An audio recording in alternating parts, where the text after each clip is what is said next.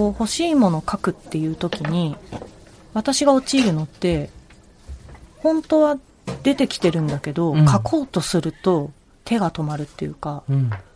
こんなの欲しいって言っちゃダメなんじゃないか。え、え、どういう意味？なんか、なんだろうな、あれ邪魔してるものは。欲しいとか、これをしたいとか、これが欲しいって書こうとすると、うんでもきっとダメだよなとか、身の丈に合ってないよなとか、そんなの取っ払って書けばいいんだけど、うん別に書いたら手に入っちゃうわけじゃないから、うんやっぱ欲しいを認めるが難しいっていうのが発生すうる。ん何が邪魔してんだろうな。ん恥なんだろうな。恥？欲しいを認めるのを邪魔する心っていうのが存在するってことだよね。存在する。私、でも私なんかかな。でも、今はそんな風に思ってなくても、私がこれ欲しいっていうのを、なんかほら、よく言うのは手に入らなかった時にがっかりするからもっと思わないにしようとかって人もいるじゃん。うんうんうんうんそれともまた違うんだ。そういう要素もあるだろうけど、うんでもほら書くだけただじゃん。うん。でも書く手が止まるっていうか、なんか書けないっていう風になっちゃうのが、うん。あれ何が邪魔してんだろうねす。ごい不思議。不思議、うん。だって、そんなに大げさなもんじゃないわけでしょ？そうそうそうそう。油田とかじゃないわけでしょ？油田とかの方が書けるよね。だから、もう、ま、え全具体く、的にどういうこと？書けないことって。なんだろう、今はあんまないけど、昔は、ああ、例えば、うーん、なんだろうなじゃあ、赤いワンピースが欲しいだとすると、うん赤いワンピースが欲しいって書こうとすると、え、似合うっけ？とか、うん。無駄遣いじゃないかとか、うんなんか似合わなかったら無駄遣いになるとか、うん。本当に欲しいかなって止まる。本当に欲しいかな、かな。本当に欲しいってなんだろうね。ね気合ってこと？本当に、本当に欲しいのか、本当に欲しいのか、気合見せてあげろえ。みたいな。じゃない。気合ではないな。気合ではない。本当に欲しいかなってなんだろう。なんだろう、間違うことがあるって思ってんのかな。必要か必要じゃないかってことはまた別なんだ。あ、じゃないな。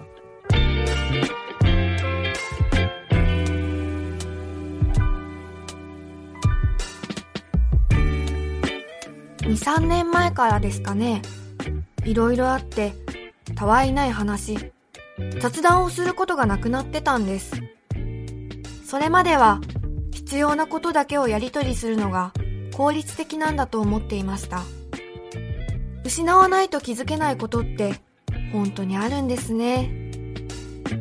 これは、雑談の人、桜林直子と、コラムニスト、ジェーンスーの雑談番組、喫茶店でたまたま隣に座った人たちの話が耳に入ってきたなぁくらいの感じで、さくちゃん、スーさんの話を聞いてみましょう。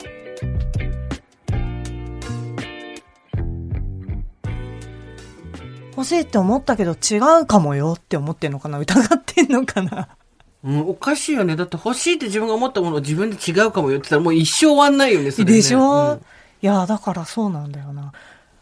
そんなこと言ってる場合じゃないみたいなのは、えー現実的には浮かんでくることとしてはあるかな。もうちょっと詳しく。例えば赤いワンピース以外に実際にうん、さくちゃんが思って却下したものとか、うん。筆が止まったことって何？なんだろうな。例えばさ、今できてるんだけど、一人暮らししたいってずっと思ってて、うん。若い頃からね、あの、小学生の頃から思ってて、それが一番の望みだったの、うん。私の。自立して一人暮らしして自分のお金で生活するっていうことが、小4ぐらいの時からそれだけを絶対したくて、うんだからしたいことがあったはずなんだよ、うんその時。うんで、職業とかはどうでもいいけど、一人暮らししたいって思ってたんだけど、それが、去年、一昨年だから42歳になるまでできなかったのね、私。うんうんで、本当に、じゃあやればいいじゃんじゃなくてできなかったので、子供がいると一人暮ら。しできない。まあそれ物理の問題だよね。そう、んでも、そういうレベルでうんできなかった。うん。やればいいじゃんじゃなくて。なんかそんな感じかな。なんかそんな感じっていうのは。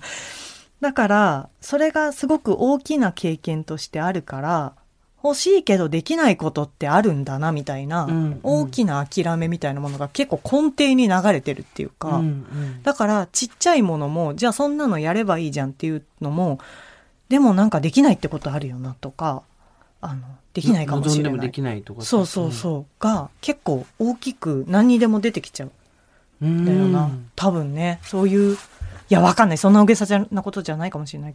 言うのが恥ずかしいとか言うだけかもしれないけど。言うのが恥ずかしいってどういう意味？それが欲しいんだ。へえ、みたいな。ああ、そういうものに興味があるんだ。へえ、みたいなこと？うん。うん。なんか欲、いや、欲は恥ずかしいと思ってないんだけど、人のはね、うん人のに思ってないけど、自分はなんかやっぱり出すのが、もっと出した方がいいものって思ってないのかな。なんか、明日何かになれますって言われたら何になる？何にでもなれますって言われたら。明日？猫。なんぞ？猫になりたくない？なんで？なんで？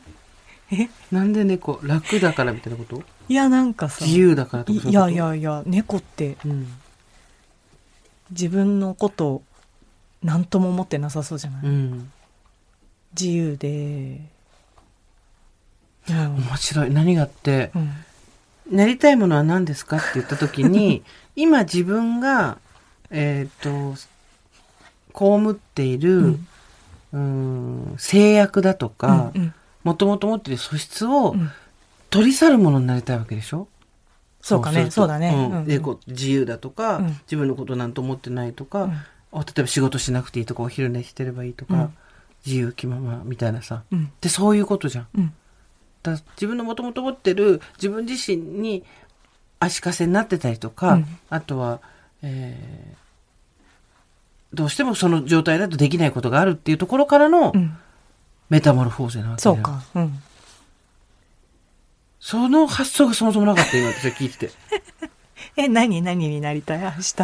何でもいいって言ったら。明日何でもいいって言ったら、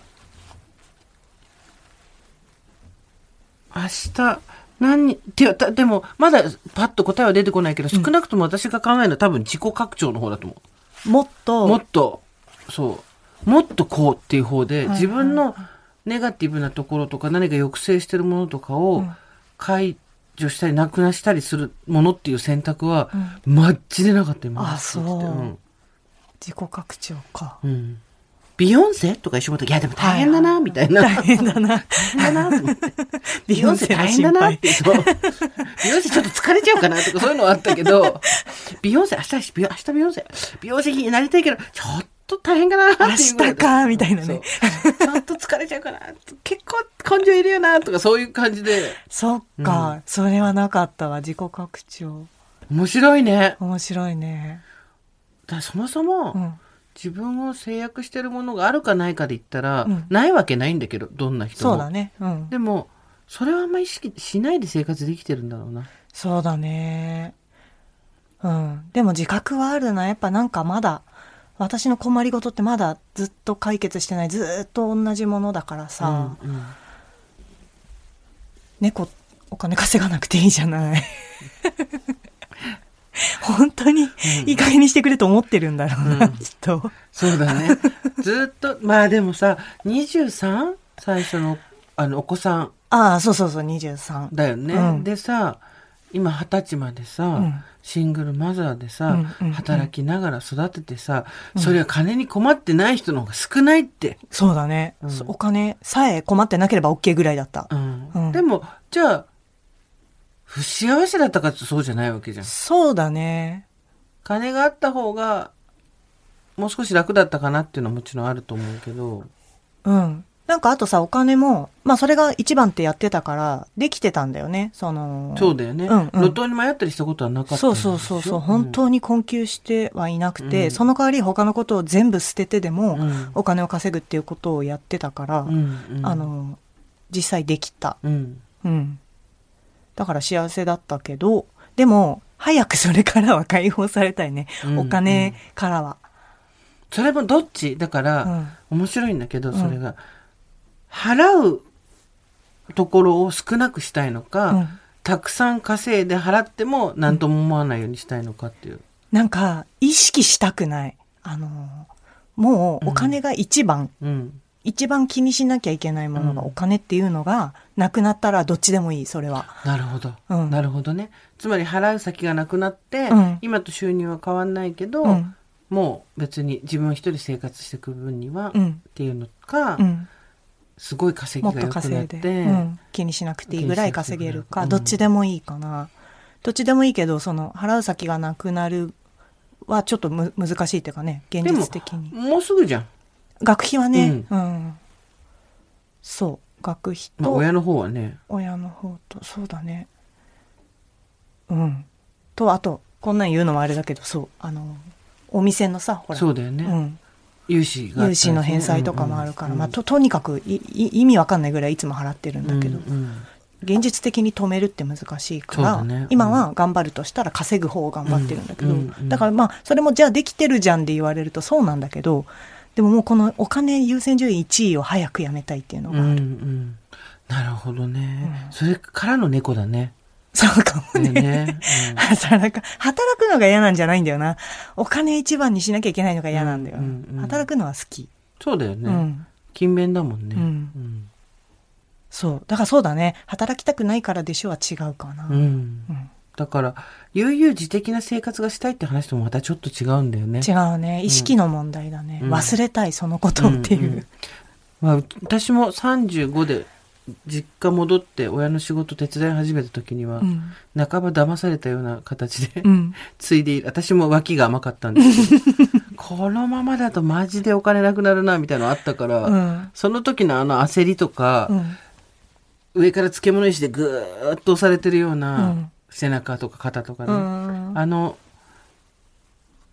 うつうつとした気持ちはあるよね。あるね、うんなんだろうね人質に取られたみたいなね、かといってじゃあって言って、うん。私のね個人的なその時の感情でいくと、うん。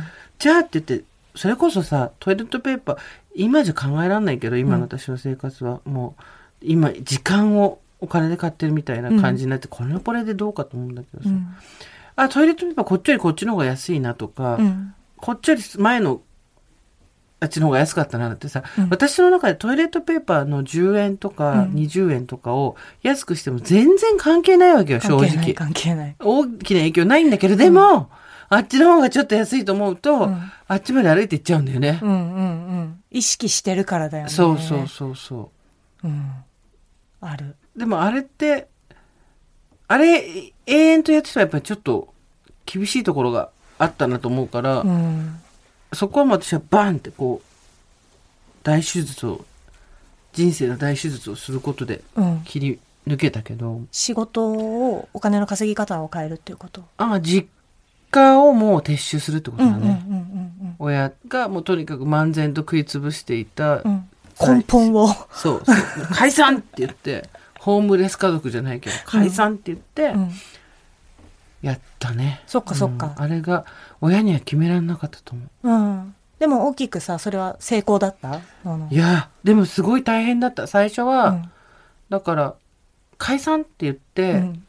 この話多分どこでもしてないと思うんだけど、ううんちの会社お父さんの仕事を手伝ってたわけじゃない？だけど、もう親も相当年も取ってる、で解散ってしても会社と自宅が一緒になってたから、うん。で在庫のある仕事だったから、うんうん解散したらさニッチもサッチも行かなくなるわけよ。うん。で会社を持ってるっていうことでいくと会社の住所とかが多少、うん。どこのに会社があるのかなとかっていうことが、うん。多少問われるジャンルの仕事だったうんから、わかるわかる。その辺で、うん。その住所の名前が聞きづらのいい住所うのん。中で一番こうリーズナブルない。家を探して、うん。在庫全部入れて、うん部屋に。うん。で引っ越してから1ヶ月ぐらいは両側全部段ボールっていう。で、そこで、でほら、もう解散するってそういうことだから、うん全部私がその発想だのなんだのやって、うん。でもその時はやっぱ一番ストレスかかってたなと思う。夜中に喉のが痒くなって、多分ジンマシンが出たんと思うんだけど、うんうんなその時ジンマシンすごかったし、あと喉にジンマシンが出て、うん息がすごいしづらくなったりしたんだけど、うんそれがなる、まあ、ひ面白いなと思う。で、完全に精神なわけじゃん、それって。だけど、目の前が大学病院だったの、住んで大学病院見ると落ち着くんだよ。いざとなったらそこに駆け込めると思うと、スーッと落ち着くる。面白いね安心するんだろうねちょっとねいつも、うん、かゆい喉が聞かせないから、大丈夫。ある。漫画みたい。っある。走っていけばあそこがあるって言って。てことは、やっぱり、あの、精神的なものだったんだよね全然そうだったと思う。ううんーん。その時とかはやっぱりうん、キリッキリしてたね。あ、そうだよ。ね。だってそのさ、ちょっと後にさう、ん。あの、東日本大震災とかあってさ、うん、そっか、その前か東京も大変だったじゃん。うんあれはあれでうんうん。そうよ。そうだね。いや、そうなんだよな。それはね、もうちょっとね、根深いっていうか、その、お金が怖いみたいなものをうんうんうん早く剥がしたいんだけど、うんうん今気持ちだけ、そうやって怖くないしってやっても意味ないから、そうだね。そう、もうちょっとかかるなと思ってる。うん。それも長い付き合いだな。お金の話もさ、人となかなかできないからね。そうだね、うんあとほら、暮らしとか家賃とかで言うとさ、払えてるじゃんとかさ、できてるじゃんにうんなってるから、うんうんあお話にならなかったりとかする。でもそこじゃないんだよね。そうじゃないんだよね。すごいわかる、それは。うんその、え、でもだって生活できてるじゃんとか、うんえ、でも家もあるじゃんみたいな。うんいや、そうなんだけど、っていう。でもそういうさ、お腹が痛くなるとか、こう肩に何かがずっと乗っかってるような気がするっていうのを分かってる人は分かるって瞬時になるんだけどそううねいういくら足りないとかじゃないんだよね。っていうことう。ん、そのうそう。ずっと追われてるみたいな感じがあるけどなかなか共有しづらいね。それこそ比べられると数字で比べちゃうられるものだとさちょっと話さない方がいいってなっちゃうから。そうね。だね。今日はここまで。この後は日本経済新聞提供のアフタートークをお楽しみください。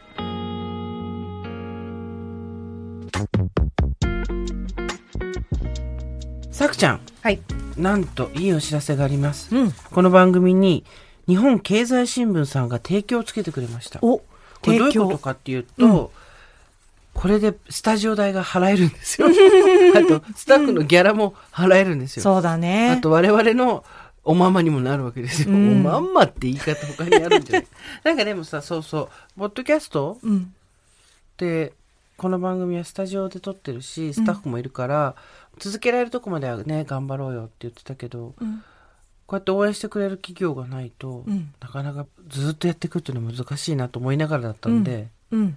すごい良かったです。本当だね、ポッドキャストはタダで聞けるツールだけどやっぱりこうスタッフもスタジオもタダなわけがそうないから。だよね。聞いてる時は私もわかんないんだけどね。そそうだねそう。だから、ありがたいね。ありがたいです。ありがとうございます。そっか嬉しい。しかも、うん。すごい運がいいのが、うん。その話を持ってきてくれた日本経済新聞の担当の方が、うん。こんな日の浅い番組なのに、なんとこの番組のリスナーでファンでいてくれるというですね。すごいね。聞いてくれてる人いるんだね。そう、聞いてくれてる人が、うんえっ、と、応援したいって言って、うんコーナーをつけてくれたので、うん皆さんにとっても、聞いてくださって人にとっても朗報かもしれません。うんということで、日本経済新聞。うん新聞は雑談ですよ。本当だねネタですよ。うん雑談のネタにはなりますから。うんちょっと今ですね、この、じゃじゃん日経新聞、はいもちろん紙で読んでる人もいると思うんですけど、うちもずっと日経だったから家は。うんで、配信で今みんな読んでんだよね。そうだねスマホ今で若い人はって言いそうになったけど。若くなくても電車でねそうそうそう読んだりしてるよねそう。だそれで、1日だいたい1000件以上の記事が配信されてるんですって。うんうんうんすごいね。誰がやってんだろう？機械？ね何なの？機械？すごくない？だって1000、1000件、10人がやったって10個配信しなきゃいけないんだよ。写真載せてさ。大変な仕事10だよ人でも100個でしょ？そうだ。10かけ10だって100になっちゃった。じゃあ、100人いないとできないじゃん。1日10以上の同じことってできなくない？本当だそう1000以上の記事が配信毎日1000以上の記事が配信どういうこと ?2 回言ったね、今。うん だから結局その、電車の中で見てる人って多分アプリを入れてピーってスクロールしてるんだと思うんだよね。今日の気になる記事は。素晴らしいね。そうだみたいな感じね、うん。ちょっと今ここでですね、私たちパソコンがありまして、うん。目の前に日本経済新聞のサイトがババーンと出てるんですけど、うん。さくちゃんがなんか気になった記事ありますか？ね、このさ、まずタグがこう、いくつかに分かれてさ、うん。線あったらほら選ぶの大変じゃない？超大変だよ。う。ん。速報とかね、うん。経済、マーケット、スポーツとかこうタグが分かれてるんだね。ちらっと見てて、香川に泊まれる図書館5月開業。U ターン人材が整備。うん、どんな記事だった？泊まれる図書館として使う新たな施設が5月に本格開業します。う。うんーん、U ターン、U ターンで帰ってきた方が、もともと地元なんだね。帰ってきた方が 運営する。あんたさては新聞を要約するの苦手だね。苦手、苦手苦手。5回ぐらい読まないとね、入ってこないね。そう、でもさ、こういうのってさ、うんすごい、あの、得て増えてあるよね。うん、うん、うん。あの、新聞ってさ、うん、もうすでにこう要約された文章じゃん。うん。だけど、それをまた要約しろみたいな学校でなかった？あった？そんな勉強あった？私なんかすごいそれやった記憶がある。ようやくね。あの、新聞は、すごいそういうの鍛えられてる人たちが書いた文章だから、うん私みたいな寝言みたいな文章じゃないから、ド頭に書いてる産業読めば大体何が書いてるかわかる。それ超いいとこだよ。そうだだねから。この記事で言ったら、香川県佐貫市で改修した空き家を泊まれる図書館として使う新たな施設が5月に本格開業する。これで終わりだよ。そうだね。これが全てだね。すごいよね。やっぱりさ、新聞のさ、書き方ってあるよね。あるんでしょうね。しっかりこう、どんな人でもパッと先に内容が伝わるっていう。うん。空き家をさ、うんどう使うかっていうのを、はいはいはい。私前にお仕事でも、こう、地域の自治体の方が空き家をね、あの、うまく使ってくれないかとか、うんそれを使っていいよって言ったら若い人が帰ってこないだろうかっていう問題のさ、はいはい。あの、お仕事多少たや関わったことがあっやて、うんで、まあそれは建築家の方とかがうんリノベーションをするのがメインのうん。メンバーだったんだけど、綺麗にこう整えたとしても、中身と、ね。あとまあ誰がやるのっていうのを続けるためにそうね、なんかそういうのを、まあちょっとやったことがあるのうで、んうん。ああ、泊まれる図書館っていう案、その時は出なかったなと思って、これもさ、うん言い方だよね。回収した空き家があります、そばに図書館がありますじゃなくて、うん。泊まれる図書館って言われると、うん。ちょっと行きたくなるじゃん。言葉のね、本当だね。すごい上手い人がいるんだなと思った。これ読んでて。うんうんだって、ゲストハウスと図書館を兼ねた海の図書館ってことでしょ？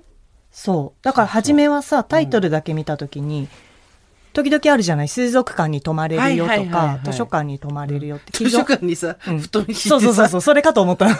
両側に本がダーって並んでる。った。違ったね。うん。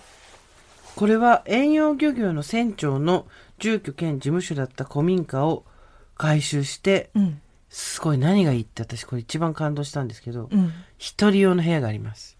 へえ。こういうのはすごい、大、体、これ宿泊料金一人当たり5、6千円なんだって。うん。大体こういうのは家族なんですよ。そうだね。そう。でもうん、一人用があるっていうのが私は超気に入りました。うん。本読むの一人だしね。そうだよね。うん。ああ、全部読むと。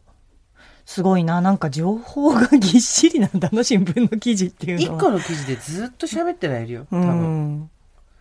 新聞の読み方って習ってないんだよね。誰かに教えてほしいよね。上手い人にね。私下手だな。これ読んで分かったわ。下手だわ。途中で止まっちゃう。うん。それ考えちゃうからでしょ、うん性格だよ。だから別に悪いことじゃないと思うよ。それを見て読んでる途中で、あ、こういうことなんだなとか、うん私の場合こうだったなとかって、読む、読み方もあるじゃん。そうだね。悪くはないか。うん、全然悪くないよ。うん。私はもうとにかく、ザーッと見て、バーッとやって、ジャーっていう人だから。だけど意外と私じっくり読ませるものが好きなのよ、新聞だとか。うん私が気になったのは、どれだった？あの、ミッシェル・ヨーがさ、オスカー取ったじゃん。この間エブエブですねエブエブですよ。うんで、あのオスカーを取った時の話っていうのが、あの、載ってて、日系のコメンテーターの人が書いてる、オスカーに映る竹の天井、アジア系偏見、米国になおっていうので、うんうんうんうん。その、今回のオスカーってさ、アジア系だったりとか、アフリカ系アメリカ人だったりとか、ラテン系とか、あと、アジア系って言ってもさ、うん。東アジアと南アジアと全然違うわけで、うんうん。インドとかと、まあその、日本とかね、全然国民性も違うんだけど、うん。その、そういった人たちにも光が当たり始めたうんっていうもんであって、うんオスカーって確か2015、6、7とかあの辺の2000年代真ん中ぐらいに、うん。あのね、オスカー・ソー・ホワイトっていうハッシュタグでうん。抗議運動が起こったのよ。へえ。その、主要作の賞があるじゃん。うん作品賞とか、うんうん主演男優賞、女優賞。ああいうのが大体白人の男性ばっかりで、うん白人ばっかりだっていうので抗議が起こって、そもそもオスカーって会員の構成メンバーって公開してないんだけど、一、回なったら終身制なんだって、あれって。ってことは、最初になった人たちがうん長くなればそれだけ、なんていうんだろう意図的にさ、違う人を増やしていかないとさ、うん。そりゃ最初白人男性が多いに決まってんじゃん、うん映画業界だって。だから、年齢は上の方の白人の男性がめちゃくちゃ多くて、うんそうするとそういう人が好むものがどうしても賞を取っちゃう。へえ。だって、オスカーって毎回さ、ノミネートされる作品だけでも何十、100ぐらいあるわけじゃん、作品が。うん。全部見るとは限らないんだって。うんうん会員がでそうなると自分が興味あるのから見てったりすると結果もどうやったってことになるじゃんまあね。だからいい作品だからとかっていうのとはまた違う軸が出てきちゃうけど、うんメンバーも今だんだん変えてきて、うんちょっと前に黒人の女性が初めてオスカーの会長になったりとか、うんうんうんあと女性とかマイノリティの数を増やすっていうのをやったりして多分ようやくその効果というか、うん結果が出てきたあたりだったんじゃないかなと思うけど、うん。エブエブで、ね、制作者も一人はアジア人、うん。作品賞も、女優賞も、うん。で、助演の女優賞は白人だけど女性とかさ、うん。すごい出てきたわけじゃん。でも同時になんか、この記事読んでいると、うん。米国のアジア系で、じゃあ有名な人誰ですか？って言うとほとんど人がわかんないって言うんだって。うん。著名なアジア系の名前はって言っても、米国民5100人に聞いてう、ん。58%がわかんない。うん。7%がジャッキー・チェン、5%がブルース・リー、4%がルーシー・リュウ。ルーシー・リュウすごいね、逆に。すごいね。うん。なんだけど、うんここでなんかルーシー・リュウの話が書いてあるんだけど、うんうんドラゴン・レディ、かっこ竜の女か、内気で従順なロータス・ブラッサム、かっこハスの花。だ攻撃的でずる賢い女か、内気で従順な女かの役しかないんだって。だそうじゃないものも欲しいっていうのをルーシー・リュウが訴えてたりとか、うんうんあとミッシェル・リョウも男性の添え物でしかない女性を演じているのに納得できず、仕事を断り続けた空白の2年間があるんだって。そうなんだね。断り続けてたんだね。そう、仕事がないんじゃなくて断ってた。でもさ、これすごいなと思うわけ。だってさ、大きい仕事だったら受けちゃうって手もあるわけじゃん。うん。一回有名になるっていうね。そうそうそう。で、んんミッシェル・リョウは多分ずっと有名になってたから、うんこれ以上はそれが必要なかったのかもしれないけど、でも、そこであえて、アジア人の自分が多分お手本とか見本とかになってくっていうの分かってるからさ、うん。断ってたと思うと、うわすげえって思うよね。すごいね。うんおいくつでしたっけな？どれぐらいでそうやって、うんそっか、そうそうそう。思えるんだろう。なんかこう、業界を背負うとかさ、ね。世代とかこう人種を背負うみたいなことってさ、ちょっと私はまだ追いつかないからさ、絶対やりたくないね。誰の責任も取りたくないもんね。どういう覚悟なんだろうね。で、一方で、うん。まあそれは多分日本でもそうなんだけど、うん。いわゆる南アジア系、インド系とかはやっぱり、あの IT のさ、うん。ところでこう、CEO になったりしてる人もいたりして、うん。積極したり主張したりとかっていうのが得意なんだって。東アジア系我々とかやっぱそういうのがあんまり、なんかそのあれですよ。うん。あの、目立っ、悪目立ち、同じなんですよ、ぜ雑談の話と。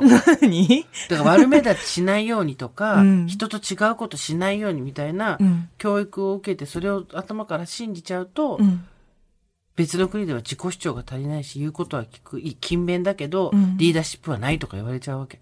うちらの話とステさんと同じやん。本当だね。出る杭は打たれるのが日本でありって書いてあるよ。そう。国民。そういう時にちゃんと自己主張がうっとできるのは、うん。RRR でいっぱい賞も取ってたうん。インド系。インド系、そうだね。ね。だやっぱり自己定義ってやっぱ教育と文化なんだな。主張か。だからすごい怖くない？だってさうん、自分の内側から出たものだと思ってたわけじゃん。自分の性格なんて。うん。だけど実は親、学校、うんあと生まれた国、性別とかいう、ほとんど自分が選べないことで、何重にも、何層コーティングにもなってう、ん。決められてってるわけでしょ、うん。うん。うん。だ傾向がこうやって出てるってことは。うんだから、さくちゃんがよく言うように、再定義できるってことだよね。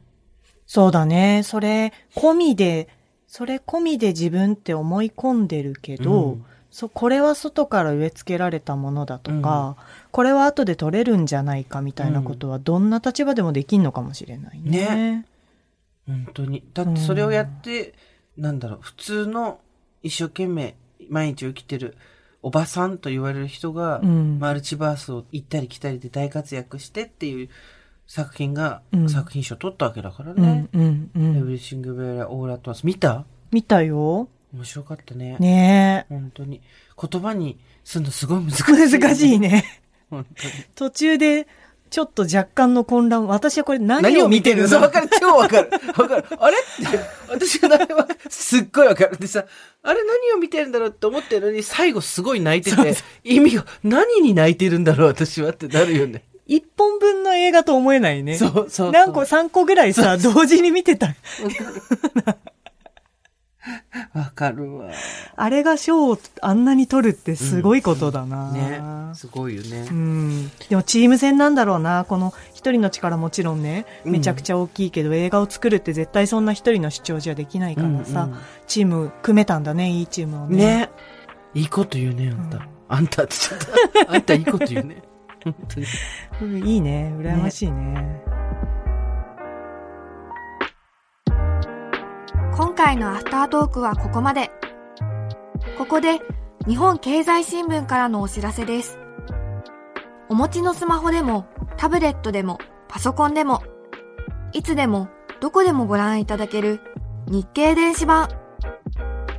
毎日1000以上の記事を配信。幅広い情報で雑談力を身につけられます。そんな日経電子版が今なら2ヶ月無料キャンペーン。春割を実施中。月額4227円が今なら2ヶ月無料です。番組ツイッターのリンクからお申し込みください。お申し込みいただいた方限定で雑談に役立つよりすぐりの記事をお届けいたします。春からの新しい習慣に日本経済新聞